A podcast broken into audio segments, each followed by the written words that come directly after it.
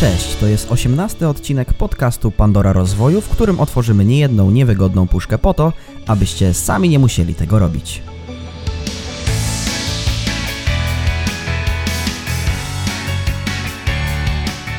Dzisiaj porozmawiamy o tym, czym jest hejt, czy każdy z nas ma w sobie wewnętrznego hejtera i jak radzić sobie z trollami i hejterami, aby spać spokojnie.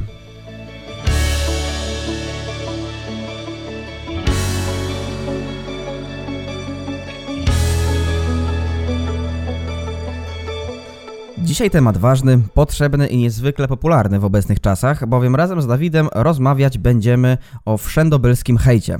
Dzień dobry, Dawid.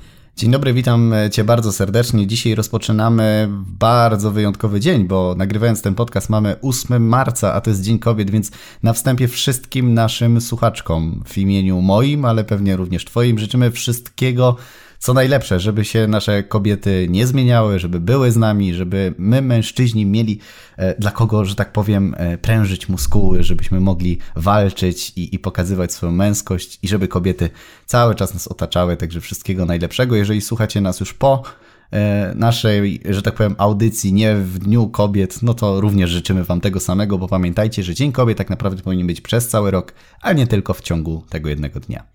Ja również, tak powiem, jak typowy konferencjer, dołączam się do tych życzeń. Wszystkiego najlepszego. I tak z grubej rury dzisiaj odcinek chyba a propos tego Dnia Kobiet, bo tak jest miło, przyjemnie, a dzisiaj temat newralgiczny wręcz, bo budzący skrajne nierzadko emocje wśród społeczności. No i musimy chyba zacząć od takiego pytania fundamentalnego, mianowicie czym jest hejt? Wiesz co, ja myślę, że w ogóle ten temat jest bardzo dobry, jeżeli mówimy tutaj o nawet Dniu Kobiet, bo bardzo często kobiety spotykają się nawet nie tyle z hejtem, co z różnego rodzaju krytyką, z różnego rodzaju nawet dyskryminacją w różnych sferach, a często nawet musimy to powiedzieć otwarcie, że mężczyźni często nie szanują kobiet i są w stosunku do nich bardzo tacy, nie wiem, czasami agresywni, czasami w ogóle nie zastanawiają się nad tym, co robią. Wiesz, często idzie kobieta, która jest na przykład ładnie ubrana i lecą jakieś takie, wiesz, szowinistyczne, głupie teksty i myślę, że hejt tutaj jakby jak najbardziej pasuje, bo my mężczyźni mamy troszeczkę inne podejście, kobiety mają troszkę inne podejście, no jednak różnimy się pod względem biologicznym i nie tylko, więc dla mnie w ogóle jakbyśmy mieli zdefiniować, czym jest hejt, jest to Ja to tak rozumiem, że to próba wsadzenia nam do głowy czyjejś racji, jednocześnie krzywdząc nas. W sensie to nie jest żadna krytyka, bo bardzo często ludzie mylą hejt z krytyką, bo jeżeli ktoś daje nam rzeczowy feedback, który jest poparty logicznymi argumentami, jest to wszystko fajne, wyważone, nie ma nasycenia emocjonalnego, bo to też jest bardzo ważne, jeżeli jest krytyka i ona jest pozbawiona emocji, ona jest po prostu oparta na faktach, na rzeczowych argumentach, to jest zwykła krytyka, zwykła informacja zwrotna. W momencie, w którym wlatują zbyt duże emocje, w momencie, kiedy ktoś chce nas, że tak powiem, wyprowadzić z równowagi, tam nie ma żadnych faktów, są tylko jakieś domysły, generalizacje, bardzo często zniekształcenia, jakaś próba właśnie wsadzenia nam do głowy swojej opinii bez względu na to, czy nam się to podoba, czy nie, bo on tak uważa, że tak jest najlepiej, no to w tym momencie mamy już do czynienia z hejtem. Hejt to też jest taki, że tak powiem, obszar, w którym my sami, że tak powiem, kręcimy sobie wokół siebie takie miejsce, które uznajemy, że jest hejtem lub nie, bo uważam, że wraz z rozwojem, przynajmniej u mnie tak było, że zauważyłem, że pewne rzeczy, które kiedyś dla mnie były hejtem, dzisiaj one już nie są i nawet często na to pozwalam, ponieważ widzę w tym pewną rodzaj jakiegoś żartu albo nawet pole do dyskusji. I ta granica hejtu, takiego, na który już nie pozwalam, ona się relatywnie troszeczkę rozciągnęła. Czyli też na pewno uczulam, żeby to powiedzieć, bo bardzo często wielu guru rozwoju osobistego czy wielu innych specjalistów w internecie chroni się przed każdą informacją zwrotną, przed każdą krytyką, mówiąc, że to jest hejt. Apeluję do tych wszystkich ludzi, żeby przestali zachowywać się jak takie malutkie dzieciaki, które płaczą, bo ktoś cię skrytykował, tylko zrozumieć, że czasami ludzie po prostu mówią ci wprost, że jesteś kiepski i że po prostu czegoś nie potrafisz zrobić dobrze i wygląda to po prostu żenująco. I o tyle, o ile nie jest to jakieś wulgarne i agresywne w stosunku do nich, to też nie uważam, że wszystko powinniśmy podpisywać pod hejt, żeby nie popadać w te skrajności, bo teraz, wiesz, no ludzie po prostu, jeżeli coś im nie wyjdzie, to zawsze powiedzą, mnie hejtują i w poprzednim odcinku też kiedyś mówiliśmy o takiej jednej sytuacji z jednym mówcą, który dostał bardzo soczystą informację zwrotną, że niestety, ale jest kiepskim mówcą. On to oczywiście nazwał czym? Hejtem, no bo nie potrafił tego przyjąć. Więc też apeluję do wszystkich ludzi, którzy wszystko nazywają hejtem. Nie wszystko jest hejtem, pamiętajmy. Mhm. A też a propos hejtu, chciałem dopytać o ludzi, którzy hejt produkują, mianowicie o hejterów. Skąd oni się biorą, jaki jest ich taki profil psychologiczny i dlaczego w ogóle hejtują? Znaczy wiesz co, to ciężko jest tak zero-jedynkowo powiedzieć, kto to jest, co to jest za człowiek, kto to jest. Natomiast wiesz, no istnieją nawet takie tak zwane farmy trolli.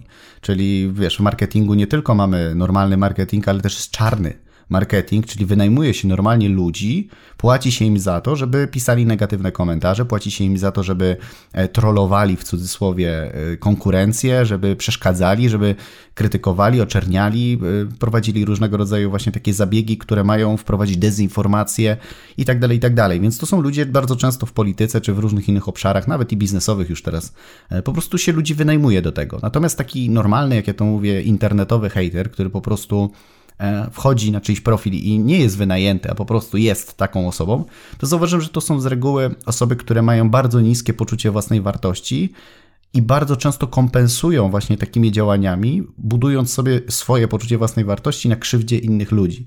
Często jest tak, że pamiętaj, my żyjemy w takim świecie, gdzie jest dualizm. My nie jesteśmy w stanie powiedzieć, że ktoś jest głupi, nie wiedząc, kto jest mądry. Nie możemy powiedzieć, że ktoś jest głupi, nie wiedząc, znaczy ktoś jest na przykład gruby, nie wiedząc, kto jest chudy. Nie możemy powiedzieć, że ktoś zrobił coś źle, nie wiedząc, jak powinno wyglądać dobrze. Więc zawsze, kiedy ktoś mówi, że jest coś jakieś, to automatycznie po drugiej stronie musi wiedzieć, że coś jest po drugiej stronie, w takim sensie, że wie, jak to wygląda poprawnie. I bardzo często jest tak, że kiedy taki hejter wchodzi, krytykuje i mówi, ale ty śmiesznie wyglądasz, to on musiał z jakiegoś powodu to napisać, bo musiał wiedzieć, jak wygląda poprawnie. I być może jest tak, że on widzi swój wizerunek w taki sposób, że on uważa, że on jest poprawny i w momencie, w którym widzi inny niż ten, który jest, to ten inny wizerunek zaburza jego koncepcję na zasadzie poprawności. W takim sensie, że zobacz, jeżeli ja na przykład uważam, że jestem super i mam sobie, nie wiem, czarne t-shirty i czarne, powiedzmy, spodnie i widzę kogoś, kto wychodzi w jaskrawych ciuchach i w tym momencie widzę, że inni lajkują taką osobę, to ja muszę uznać, że może tamta osoba jest lepsza. I to jest oczywiście droga donikąd, bo w ogóle nie powinno być takiego porównania, ale on w tym momencie porównuje siebie z tą osobą, widzi, że tam mu lajkują, a on uważa, że on jest piękny, w związku z czym on musi tamtą osobę zdyskredytować, żeby utrzymać swój status w postaci tego, że ja uważam, że ładnie wyglądam. To są bardzo często ludzie, którzy po prostu nie mają bogatego życia. Te osoby po prostu żyją emocjonalnie właśnie na takich dyskusjach. One mają z tego pożywkę, one potrzebują tej interakcji do tego, żeby czuć się potrzebnym. To może brzmi dziwnie, ale bardzo często ludzie robią głupie rzeczy w życiu, żeby tylko mieć potrzebę bycia potrzebnym. I w momencie, kiedy my wchodzimy w dyskusję z takimi hejterami, to wtedy oni się cieszą, bo oni wtedy mają co robić, oni wtedy mogą wykazywać te swoje głupie bardzo często myśli, bo wtedy mają gdzieś to miejsce, tą przestrzeń, gdzie mogą to eksplorować, bo gdyby mieli siedzieć sami ze sobą, ze własnymi myślami, to bardzo często mogłoby się to zakończyć szybką eksplozją, gdyby coś takiego istniało w naszej głowie. A czy uważasz, że każdy z nas ma w sobie takiego małego hejtera, który czasem chce coś napisać w internecie, ale mimo wszystko jest jakiś bufor, który na to nam nie pozwala? Oczywiście. Ja bym chyba skomał, gdybym powiedział, że nie jestem hejterem, bo doskonale wiesz, wielokrotnie jak widzę różnego rodzaju reklamy, no to nawet to nie byłby hejt, bo chociaż może troszeczkę, bo czasami bym niektóre osoby potrolował w internecie, jak widzę, co piszą, jak głupie rzeczy piszą, jak okłamują ludzi, jak robią marketing, który jest tylko marketingiem bez żadnych podstaw, żeby takie rzeczy pisać. No ale to są, wiesz, tematy, które na pewno będziemy jeszcze rozwijać w kolejnych odcinkach. Natomiast mam często ochotę strollować taką osobę i nawet jak sobie rozmawiamy, to gdzieś między sobą możemy się pośmiać, ale raczej nie robię tego publicznie, bo no uważam, że jednak jest jakaś taka granica przyzwoitości. Też uważam, że nie chciałbym konwertować swojej energii w jakieś takie zbędne dyskusje, bo w dłuższej perspektywie to i tak nic nie daje. To jest, wiesz, nawet jeżeli taki hejter wygra w dyskusji, po prostu coś nie będziesz wiedział, co mu odpisać, to jest tylko chwilowa taka ulga, w sensie on czuje chwilową satysfakcję, po czym musi znowu, bo to nie jest wygrana długofalowa, nie? Więc ja bardzo często gdzieś tam mam z tyłu głowy coś takiego, żebym zhejtował, jednak wydaje mi się, że ludzie, którzy mają jakiś kręgosłup moralny, jakąś etykę, jakieś własne zasady, choćby elementarny poziom, jak ja to mówię, empatii, po prostu tego nie robią, bo po co? To nic nie zmieni, więc uważam, że ludzie inteligentni raczej nie hejtują, być może żartują, ewentualnie dają informację zwrotną. Jak ja już dziś się udzielam, to rzeczywiście staram się, żeby mój komentarz był pozbawiony emocji, a bardziej rzetelnie i merytorycznie w punktach dawał informację zwrotną osobie, której tą informację zwrotną postanowiłem po prostu udzielić. A jeszcze zanim przejdziemy do informacji zwrotnej, bo to też chciałbym zapytać w późniejszej części, to czy hejt jest potrzebny? Znaczy wiesz co, ja jestem zdania, że hejt jako hejt nie, bo wiesz, no bo hejt, jak powiedzieliśmy, to jest coś takiego, co po prostu jest nieprzyjemne, pozbawione jakiejkolwiek informacji zwrotnej, bardzo nasycone emocjonalnie, więc hejt sam w sobie nie. Natomiast uważam, że taka droga, która została też obrana przez niektórych celebrytów, przez ludzi, ja oczywiście nie neguję, że oni się styknęli z hejtem, bo to na pewno jest fakt. Natomiast bardzo często obraliśmy taką drogę do niekrytykowania, czyli w sensie do niepozwalania w ogóle pisania jakichkolwiek nieprzychybnych opinii i według mnie to też jest złe, bo nauczyliśmy się i widzę, że dużo osób uczy się nie przyjmować jakiejkolwiek informacji zwrotnej, nawet jeżeli ona jest merytoryczna. I według mnie ta droga nie jest zła, więc ja jestem jednak zwolennikiem tego, żebyśmy mieli granice i żeby taki hejt agresywny był oczywiście bardzo szybko utylizowany, zamykany, bo on może być bardzo krzywdzący i znamy bardzo trudne przypadki na świecie, jak hejt dotykał młodych ludzi, nie tylko. Natomiast też nie szedłbym w tą granicę, że wiesz, jakiś komentarz w stylu nie podobało mi się to, jak śpiewasz, ponieważ na przykład, nie wiem, śpiewałeś nieczysto i według mnie, gdybyś popracował nad emisją głosu czy nad czymś, byłoby to zdecydowanie ładniejsze. I w tym momencie, wiesz, to jest jakaś choćby mało dokładna, ale już jakaś informacja zwrotna, wyrażenie jakiejś swojej opinii bez emocji i ktoś już może już to traktować jako hejt, już krytykować albo próbować taką osobę zablokować, usunąć, więc też bym nie szedł w taką drugą skrajność, bo informacja zwrotna uczy nas pokory. I uważam, że w tym świecie, szczególnie w świecie celebrytów, w świecie takich ludzi u nas, nawet w branży rozwoju osobistego, pokora to jest po prostu słowo, które powinno się większość uczyć od podstaw, bo tam tego po prostu nie ma. Mhm. A jak odróżnić właśnie wspomniany hejt od wspomnianej przed chwilą przez ciebie krytyki? Wiesz co? No przede wszystkim to, co już powiedziałem wcześniej. Zadaj sobie pytanie, czy komentarz jest napisany z emocjami. Bo na przykład z emocjami to jest napisanie, wiesz co, ty jesteś kiepskim śpiewakiem, nie będę cię słuchał i wiesz, i takie bardzo roszczeniowe, agresywne zwroty, to jest bardzo już takie emocjonalne. Więc jeżeli ktoś po prostu pisze bardzo logicznie, bardzo konkretnie, czyli twoje wykonanie twojej piosenki było w moim odczuciu bardzo, że tak powiem, mało poprawne i podaje argumenty, dlaczego tak było, no to w tym momencie już mamy do czynienia z pewną krytyką, informacji zwrotną, a nie hejtem. No przede wszystkim, jak uczę ludzi informacji zwrotnej, to jest taka bardzo prosta metoda, która nazywa się FUKO, która jest bardzo popularna. Jedni uważają, że jest dobra, inni, że nie. Ja uważam, że ona jest jedną z takich metod, która już może ułatwić udzielenie albo przyjęcie informacji zwrotnej, czego oczekiwać. FUKO, jak sama nazwa wskazuje, składa się z 4 liter. Pierwsza rzecz to jest fakt, czyli zawsze podajemy jakiś fakt, czyli coś, co jest niepodważalne, czyli zaśpiewałeś piosenkę i w 5 minucie twojej piosenki były nieczystości. To jest fakt. Jeżeli one tam były w tej konkretnej minucie, czyli bardzo precyzyjny fakt, w tym momencie to z tym nie można polemizować. Potem jest ustosunkowanie, czyli ty się do tego faktu ustosunkujesz, czyli co ten fakt sprawił, nie? Że co ty o tym myślisz, czyli rozwijasz po prostu swoją myśl, że tam było nieczysto, dlatego musisz, wiesz, zwrócić na to szczególną uwagę, tak? Potem mamy konsekwencje, czyli FUKO, czyli 3 litera K, daje nam jakby informację w feedbacku, co może się wydarzyć w przyszłości, jeżeli będziesz dalej popełniał ten sam błąd. Czyli jeżeli dalej będziesz na przykład, nie wiem, nie brał powietrza w takim samych frazach śpiewania, to może się doprowadzić do tego, że będziesz jeszcze bardziej zamykał gardło i będziesz dużo gorzej śpiewał kolejne takty w następnej piosence na przykład, nie? I potem mamy ostatnie, czyli oczy, jakie są moje oczekiwania względem osoby, której daję feedback, czyli oczekuję od ciebie, że kiedy będziesz śpiewał, to zanim zaczniesz, będziesz robił to, to i to, albo że będziesz przykładał się do tego tak i tak. Czyli mamy fakty, potem ustosunkowujemy się do tych faktów, potem dajemy konsekwencje, jakie mogą być, jeżeli nic z tym nie zrobimy i jakie są nasze oczekiwania. To też jest bardzo ważne, że kiedy ktoś mi daje informację zwrotną, to ja zadaję pytanie, czego oczekujesz? Bo tak naprawdę, jeżeli ktoś nie ma żadnych oczekiwań, nie popiera się żadnymi faktami, po prostu wrzuca jakieś zgeneralizowane tezy, które nijak nie jesteśmy w stanie w ogóle nawet zrozumieć, to według mnie to już jest hejt i w tym momencie też nie przyjmuję czegoś takiego, po prostu nie dyskutuję. Jeżeli ktoś nie potrafi dać dobrze informacji zwrotnej, to niech mi jej po prostu nie daje. I tyle. A jak chce ją dać, to niech przeczyta w internecie, jak ją dać i wtedy zapraszam, chętnie przyjmę, bo ja bardzo pokornie przyjmuję informacje zwrotne. Mhm. No właśnie, to było moje kolejne pytanie a propos FUKO, bo tak myślałem, że podasz ten model.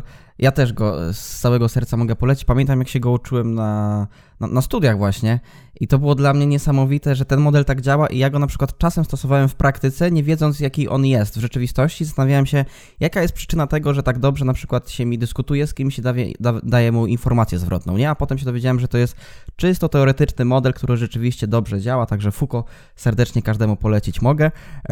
Nie wiem, dlaczego to w ogóle powiedziałem, jakbym był jakimś wielkim autorytetem, ale przejdźmy do kolejnego pytania, mianowicie jak radzić sobie z hejtem na płaszczyźnie psychicznej? Bo mam wrażenie, że ktoś, kto nigdy nie publikował treści w social mediach, może nie zdawać sobie sprawy z tego, jak wiele osób jest w stanie wylać jakieś swoje żale, anonimowo zupełnie, w komentarzach. Więc jak sobie z tym radzić, żeby nie skończyć jak jeden wielki kłębek nerwów?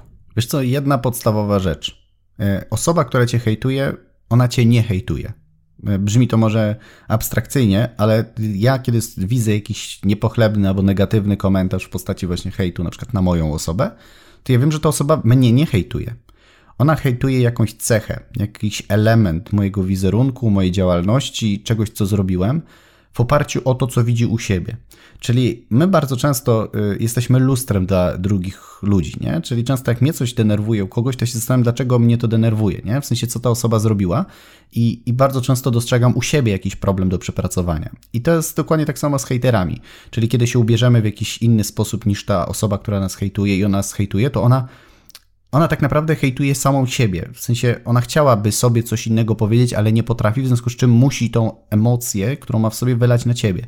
Więc ja bardzo często dystansuję się od tego komentarza i nie tyle nawet zwracam uwagę, co ta osoba napisała, tylko zastanawiam się, co takiego było u niej powodem, że ona tak zrobiła. Bo kiedy ja zrozumiem, że na przykład ktoś pisze, bo ty coachingowe bzdury, chociaż powiedzmy nigdzie nie było powiedziane, że zajmuje się coachingiem czy coś w tym stylu, no to ja wiem, że ta osoba po prostu próbuje się obronić przed maścią różnych coachingowych bzdur, które oczywiście są na rynku, a ja stałem się tylko i wyłącznie obszarem, w którym ona może po prostu to zrobić. Więc ona mnie jako personalnie nie atakuje i tego ja tak nie odbieram, tylko odbieram, że po prostu ta osoba chce coś wykrzyczeć światu, a ja po prostu moją osobą czy moim działaniem dałem mu do tego przestrzeń. I wtedy, jeżeli jest to agresywne i niemiłe i wulgarne, to wtedy w ogóle nie reaguję na to i od razu jakby, wiesz, usuwam, blokuję i nie ma dyskusji, bo rozumiem i akceptuję fakt, że chciała wykrzyczeć coś światu na moim polu, ale na moim polu zrobiła to w nieodpowiedni sposób, w związku z czym ja mam pełne prawo do tego, żeby taką osobę po prostu zablokować bez żadnego tłumaczenia, bo to jest tak jak nasze mieszkanie. Pamiętajmy, że jak mamy mieszkanie, zapraszamy do nich gości, jak ktoś do nas przychodzi, to musi trzymać się zasad, które panują u nas w mieszkaniu, a nie, że ktoś chodzi z brudnymi butami na nowy dywan na przykład, no nie? Więc pamiętajcie o tym, że to jest w ogóle, masz pełne prawo do blokowania, usuwania, natomiast wiesz, ja przestałem się w ogóle przejmować bardzo mocno taką krytyką, bo kiedyś miałem taką sytuację, że występowałem w metrze i polecam sobie zobaczyć na YouTubie moje wystąpienie, przypadek nie sądzę. I po tym moim wystąpieniu, kiedy nawet dodałem je na swoim profilu prywatnym, miałem mnóstwo pozytywnych komentarzy od ludzi w ogóle z branży, że w ogóle super wystąpienie, fajnie mi wyszło i że ciekawe to takie w ogóle doświadczenie zrobić, coś takiego. Natomiast jeden z profili takich hejterskich, które hejtują rozwój osobisty, wrzucił taki bardzo mocny, dosadny komentarz w stylu, że jedziesz do Mordoru i tutaj można wypikać od orkę, wchodzisz, siadasz w metrze, a tam jakiś łysy coach próbuje obudzić twój potencjał, w który policzek.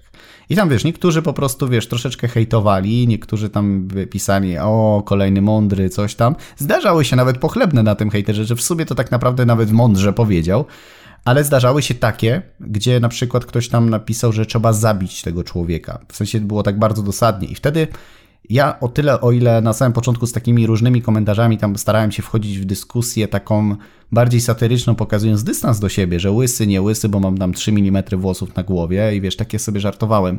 Takie wiesz, żeby nie było agresywnie, ale żeby oni mogli się pośmiać, bo wiedziałem, że to jest im potrzebne i oni z tego po prostu mają jakiś fan, więc mnie to nie ugodziło w żaden sposób. Natomiast kiedy już zobaczyłem takie komentarze w stylu, że trzeba mnie zabić, to w komentarzach był paragraf i była informacja z jednoczesnym feedbackiem, że nie wiem, czy osoby mają świadomość, że kiedyś ktoś może twoje słowa wziąć na poważnie i to zrobić. I pytanie, czy tego naprawdę chcesz. No i ta osoba bardzo mocno wtedy reagowała w taki sposób, że od razu usuwała ten komentarz, od razu przepraszała, bo często ci ludzie podejmują takie działania pod wpływem chwili, pod wpływem impulsu, pod wpływem emocji. A emocja, wiesz, potrafi po prostu zmienić nam logikę i bardzo często musimy zrozumieć, że ten hejter, kiedy hejtuje, on nie myśli wtedy logicznie, bo on jest pobudzony emocjonalnie, a wiadomo, że im większe emocje, tym logika spada. W związku z czym ja zawsze uczulam, żeby pamiętać, że taka osoba po prostu, jak się jej uświadomi, co zrobiła, to z czasem ona wie, że tak nie powinna. W większości przypadków. I bardzo często wystarczy wrzucić paragraf, napisać wymowne stwierdzenie i nie wdawać się w dyskusję, nie tłumaczyć, nie prosić, po prostu oczekiwać jakby takiego od razu reakcji, tak? I zauważyłem, że to przeważnie zazwyczaj działa. A jak radzić sobie z hejtem na płaszczyźnie wizerunkowej? Bo nie wiem, czy konkretne działania można wcierać w życie, na przykład czy odpowiadać na takie komentarze, czy raczej przemilczeć sprawę, czy usuwać, czy ukrywać te komentarze. Jak sobie z tym radzisz ty i jakie działania polecasz naszym słuchaczom?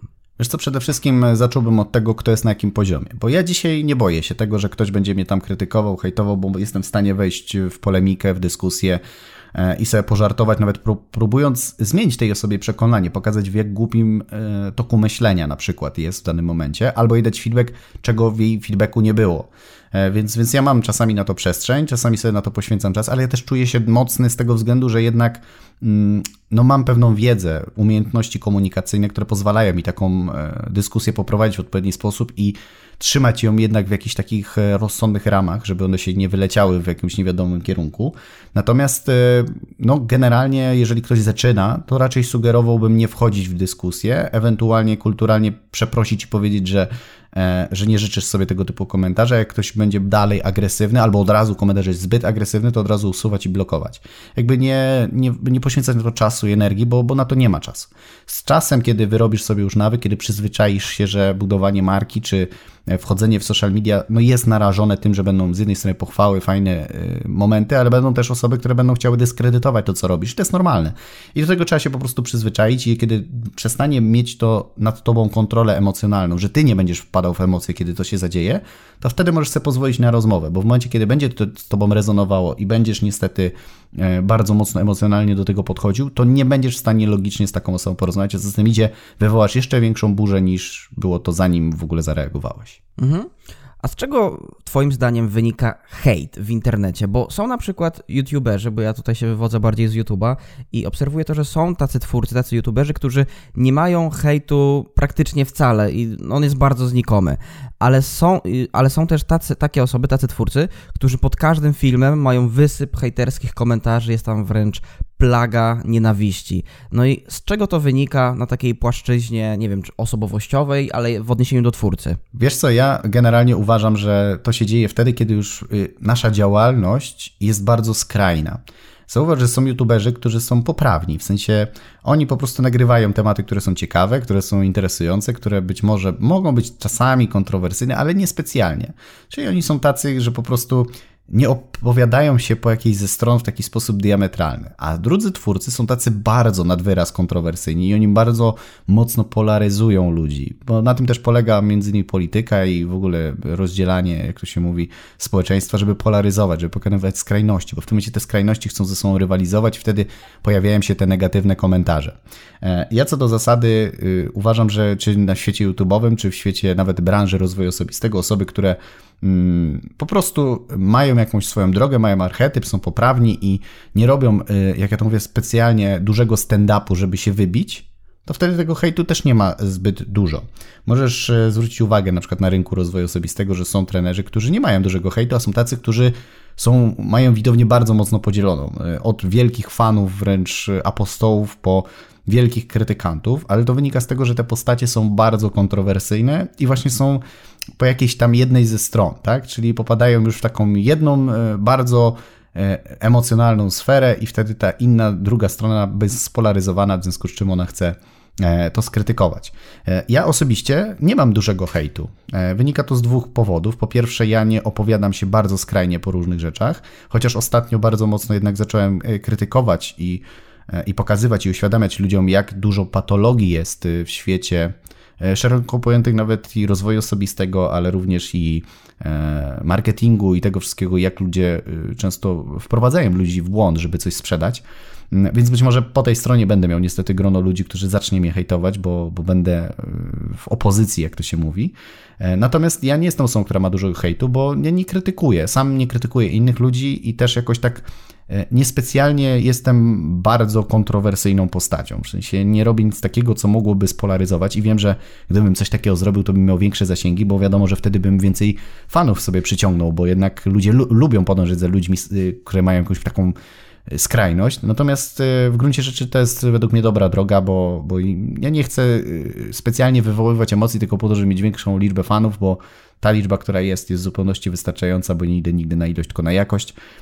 Natomiast musimy pamiętać o tym, że to wszystko zależy od tego, jak my działamy, nie? Więc jeżeli po prostu robisz coś, co jest w jakichś ramach, nie robisz niczego i tu, wiesz, ktoś z branży może powiedzieć, bo się nie wybijasz, bo nie robisz nic wybitnego. I oczywiście to będzie, wiesz, przeramowanie, żeby nie powiedzieć, że robimy coś głupiego, ale bardzo często właśnie możesz robić wyjątkowe rzeczy, niekoniecznie wybijając się, a kiedy się wybijasz, to narażasz się od razu na tą drugą stronę, tą przeciwną, że będzie chciała cię skrytykować. Więc na przykład, kiedy ja mówię o diecie ketogenicznej, to mam pełną świadomość, że po drugiej stronie są ludzie, którzy uważają, że ta dieta nie jest dobra, ale ja nie piszę o tym, że to jest remedium na całe zło tego świata, że najlepsza dieta i że weganie to w ogóle nie mają racji, że są idiotami, wiesz, bo gdybym zaczął tak pisać, no to automatycznie ludzie, którzy są za moją dietą, by o super, dziękuję, bronisz nas, byłoby ich więcej, ale ta druga strona by zaczęła mnie hejtować, więc ja po prostu wypowiadam się, że uważam, że to jest okej, uważam, że moje zdanie jest właśnie takie bardzo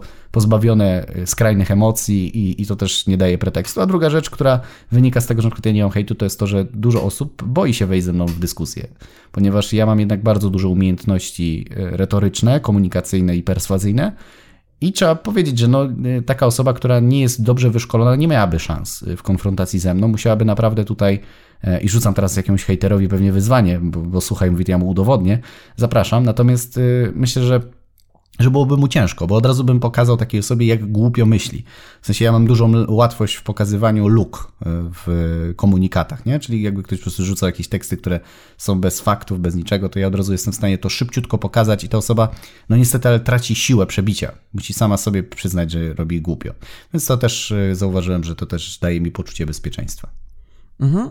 A też mam takie pytanie, już jak będziemy powoli kończyć, takie stricte warsztatowe, narzędziowe, a mianowicie, która platforma społecznościowa jest według Ciebie najlepsza dla hejtera, to po pierwsze, a po drugie, bardziej chodzi mi też o perspektywę twórcy, czyli być może ktoś dopiero zaczyna publikować rzeczy w social mediach i chce zacząć od bardziej takiej łagodnej platformy, na której tego hejtu wiele nie ma albo jest go znacznie mniej niż gdzie indziej, więc którą platformę mógłbyś takiej osobie polecić? Wiesz co, uważam, że na każdej platformie mogą być hejterzy i tu tak ciężko jest tak zero-jedynkowo powiedzieć. Natomiast z tego, co ja obserwuję, dużo łatwiej ludziom jednak hejtuje się na przykład na YouTubie, nie? Bo tam tych komentarzy jest więcej, tam ludzie czują się tacy bardziej anonimowi, bo tam tych profili nie ma aż tak bardzo, a jednak na Facebooku, żeby zhejtować, to musieliby założyć nowy profil, a na YouTubie jednak większość ludzi ma takie anonimowe profile, nie? Bo jednak na Facebooku mamy swoje imię, nazwisko, często profilówkę, więc jednak gdzieś tam z tyłu głowy jest to, że pokazujemy się swoim nazwiskiem. Nie mówię o tych, którzy tworzą fikcyjne konta, no bo to jest w ogóle inna droga, więc ja uważam, że chyba YouTube według mnie taki delikatnie przeważa, ale tak naprawdę na każdym portalu, czy to jest Instagram, czy Facebook, czy YouTube, czy nawet TikTok, czy jakieś inne portale, wszędzie możemy się spotkać z hejtem i z krytyką i uważam, że musimy się do tego w pewnym sensie przyzwyczaić, nie akceptować i na pewno utylizować, jak ja to mówię, takich szkodników, którzy po prostu próbują swoje niskie poczucie własnej wartości kompensować kosztem naszym, żeby takim osobom uświadamiać, że robią bardzo źle. Natomiast w gruncie rzeczy, jeżeli ktoś by zaczynał, to pamiętajcie, Facebook jest dobrą platformą, bo tam bardzo szybko można zweryfikować. Jeżeli na Facebooku ktoś pisze z anonimowego konta, które nazywa się, nie wiem, rurka, i nie ma profilowego, no to automatycznie możesz taką osobę po prostu usuwać i nie masz żadnych skrupułów, nie? Na YouTubie jednak tam te niki są po prostu anonimowe już z góry, więc też ciężko jest stwierdzić, czy to jest fejkowe konto, czy jednak kogoś po prostu tak nazwał. Więc myślę, że dużo łatwiej jest na YouTubie, no i też generalnie tam jest bardzo szersza dyskusja. Jednak na Facebooku, jak wrzucisz post, no to zauważyłem, że jednak tych komentarzy, w zależności też od postu, jest mniej takiego jakby zaangażowania, a często jak są filmy takie, które rezonują, no to tych komentarzy jest bardzo, bardzo, bardzo dużo i myślę, że nawet twórcy często nie są w stanie wszystkich komentarzy ogarnąć przy takich większych po prostu materiałach, które jednak budują jakieś większe zaangażowanie. Więc ja bym zaczął myśleć od Facebooka. One czuję, że jest na tyle bezpieczniejsze, że nawet gdzieś Facebook bardzo szybko wyłapuje takie fikcyjne konta, usuwa te konta, mają jakieś takie no, reguły bezpieczeństwa, że można więcej rzeczy zgłaszać i tak dalej. No, ta polityka Facebooka jednak do fake newsów, do tego wszystkiego jest, no myślę, bardziej sprzyjająca temu, żeby tego hejtu było mniej niż na innych platformach. Tak uważam. Okej. Wobec tego na koniec, już na sam koniec, pytanie, które paść musiało, z szelmowskim uśmiechem je zadam, a mianowicie, kiedy Dawid Świstek napisze książkę o hejcie? Wiesz co, nie wiem, czy napiszę kiedykolwiek książkę o hejcie, ponieważ nie czuję, że jestem jakimś wybitnym ekspertem akurat w tej dyscyplinie. Zresztą powstało już kilka książek na temat hejtu i uważam, że nie ma co też się nad tym rozwodzić. Dla mnie prosta zasada. Masz swoje zasady, masz swój świat, masz swoje podwórko. Do momentu, kiedy nikogo nie krzywdzisz i nie robisz swoim działaniem czegoś, co rzeczywiście mogłoby obrażać jakichś innych ludzi, to nie pozwalaj sobie po prostu na to, żeby ktokolwiek wchodził w twój świat i próbował go niszczyć, jeżeli nie dostał na to zaproszenia.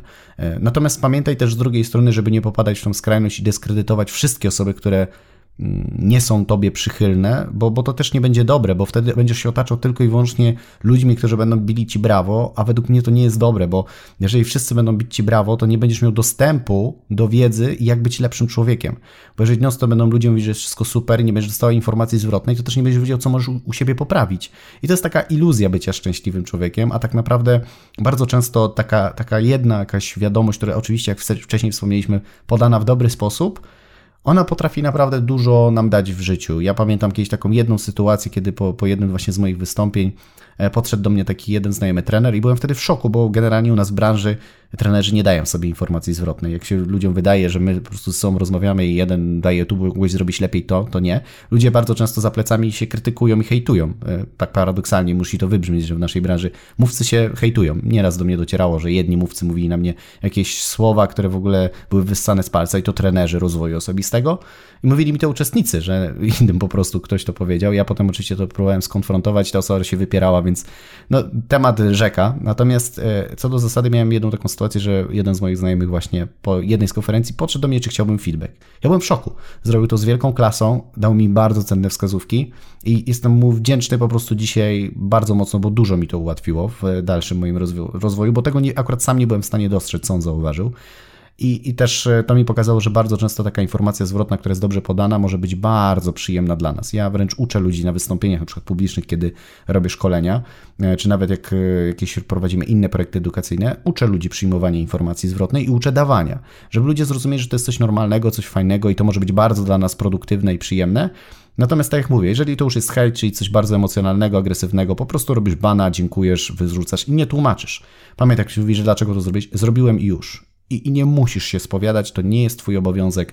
Jeżeli on nie rozumie, co zrobił, to jest jego problem, a nie twój. To jest jego, jak ja to mówię, ciepły kotlet, który musi zjeść.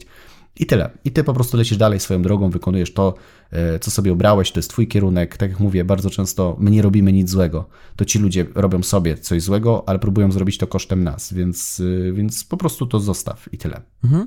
A też twoja odpowiedź zainspirowała mnie do już naprawdę ostatniego pytania.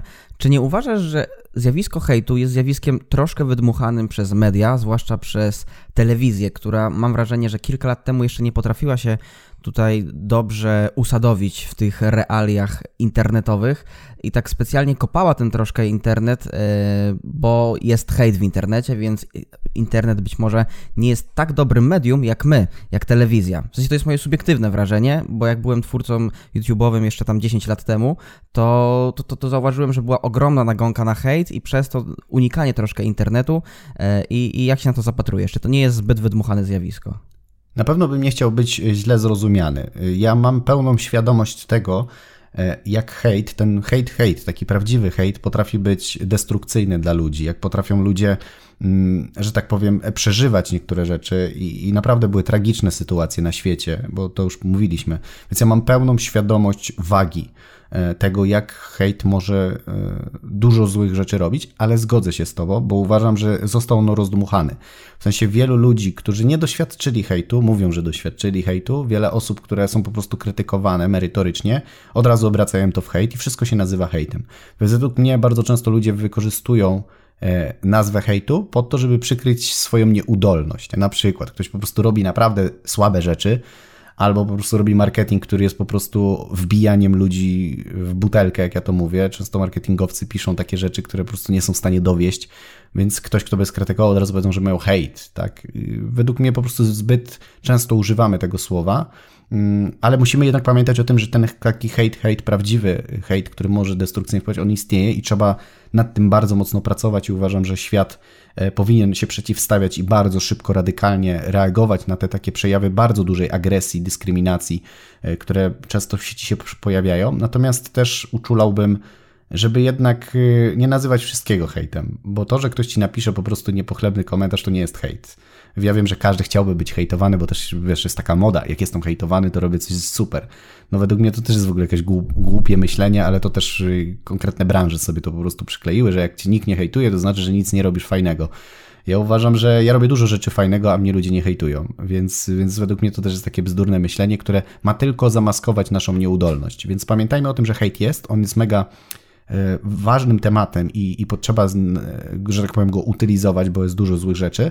Natomiast z drugiej strony widzę niestety to, co powiedziałeś, to rozdmuchaną przestrzeń, żeby tylko zamaskować siebie i żeby przypadkiem nikt nie napisał mi nic złego, bo ja wszystko nazwę teraz hejtem, więc to nie tędy droga. Ja zawsze żyję w balansie, zawsze szukam tego złotego środka we wszystkich możliwych tematach i uważam, że w temacie hejtu też można by było taki złoty balans znaleźć. Chociaż myślę, że to już tak daleko poszło, że teraz już nikomu nie możesz nic napisać, bo wszyscy powiedzą, że go hejtujesz. I ja teraz dam pożywkę dla hejterów, bo tego podcastu Pandory Rozwoju możecie słuchać na różnych platformach streamingowych. Wyskakujemy z lodówki nawet, a mianowicie na Spotify, Apple Podcasts, Google Podcasts i na innych różnych platformach. Link do nich wszystkich znajdziecie na platformie anchor.fm / Pandora Rozwoju. Serdecznie zapraszamy do słuchania i subskrybowania przede wszystkim tego podcastu. Możecie także dołączyć do zamkniętej grupy na Facebooku Pandora Rozwoju - społeczność słuchaczy, z której to nierzadko czerpiemy inspiracji do następnych odcinków i tam gromadzą się wszystkie osoby, które słuchają naszego podcastu żarliwie i gorliwie. I jeszcze co. W środę, drodzy słuchacze, widzimy się na live'ie będzie dotyczył budowania marki osobistej. Będzie to jedyny live, podczas którego Dawid zdradzi niesamowite techniki, a konkretnie 7 wartościowych technik budowania marki osobistej, o których nigdy wcześniej nie mówił. Nagranie z webinaru nigdy nie będzie dostępne, to warto też powiedzieć. Jeśli ktoś się nie zapisał, to zapraszamy do zapisu, bo jeszcze cały czas można to zrobić, jeszcze są wolne miejsca. Wobec tego dawidświstek.com / live, pisany przez LIVE, tak po zagranicznemu. I serdecznie zapraszamy w środę o godzinie 20:00 się widzimy. Ja się już nie mogę doczekać. Wszystkim paniom jeszcze raz składamy najserdeczniejsze życzenia. I na sam koniec, czy chciałbyś coś dodać, Dawidzie? Znaczy ja myślę, że w przypadku hejtu warto powiedzieć jedno zdanie. Pamiętajcie, że jesteście wyjątkowymi ludźmi, którzy robią wyjątkowe rzeczy i nie pozwólcie, żeby żaden człowiek wpływał na to, w którym kierunku podążacie. Miejcie otwarte, jak ja to mówię, uszy na pokorę, miejcie otwarte na taką informację zwrotną, która może was wzmacniać, ale nie pozwólcie, żeby jakiś tam troll czy jakiś mały człowieczek, który jest zakompleksiony i siedzi nad klawiaturą, decydował o tym, w którym kierunku macie w życiu podążać. Urodziliście się po coś, macie coś fajnego do zaoferowania światu. Mamy świadomość, że nie zawsze wszystko wychodzi nam doskonale i popełniamy błędy, stąd też mogą się pojawiać jakieś nieprzychlebne komentarze. Natomiast po prostu działaj, podnieś głowę, zobacz, czy to jest informacja, która jest dla ciebie przydatna. Jeżeli jest to zwykły hejt, to wtedy usuwaj chwasta i leć do przodu z podniesioną głową. Nie pozwól, żeby ktokolwiek ktokolwiek wmówił ci, że jesteś gorszy, albo że czegoś nie możesz, albo że czegoś nie potrafisz, bo jeżeli na czymś ci zależy i poświęcisz na to odpowiednio dużo czasu i włożysz w to energię, to możesz robić naprawdę wielkie rzeczy, więc po prostu uśmiechnij się, kiwnij głową i pójdź w swoją stronę, a tamta osoba niech dalej sobie gdzieś tam opluwa swoją klawiaturę w innym miejscu i po prostu skup się na sobie. Myślę, że jakieś takie zdanie sobie powiedziałem, że nikt i nic nie będzie decydowało o tym, jak się będę czuł. Jedyną osobą, która może decydować o tym, jakie emocje w danym momencie będę przeżywał, jestem ja sam i na co ja sobie sam pozwolę. I jeżeli chcę być szczęśliwy, to jestem szczęśliwy. Jeżeli chcę się wkurzać, to sam sobie pozwalam na to, że się wkurzam.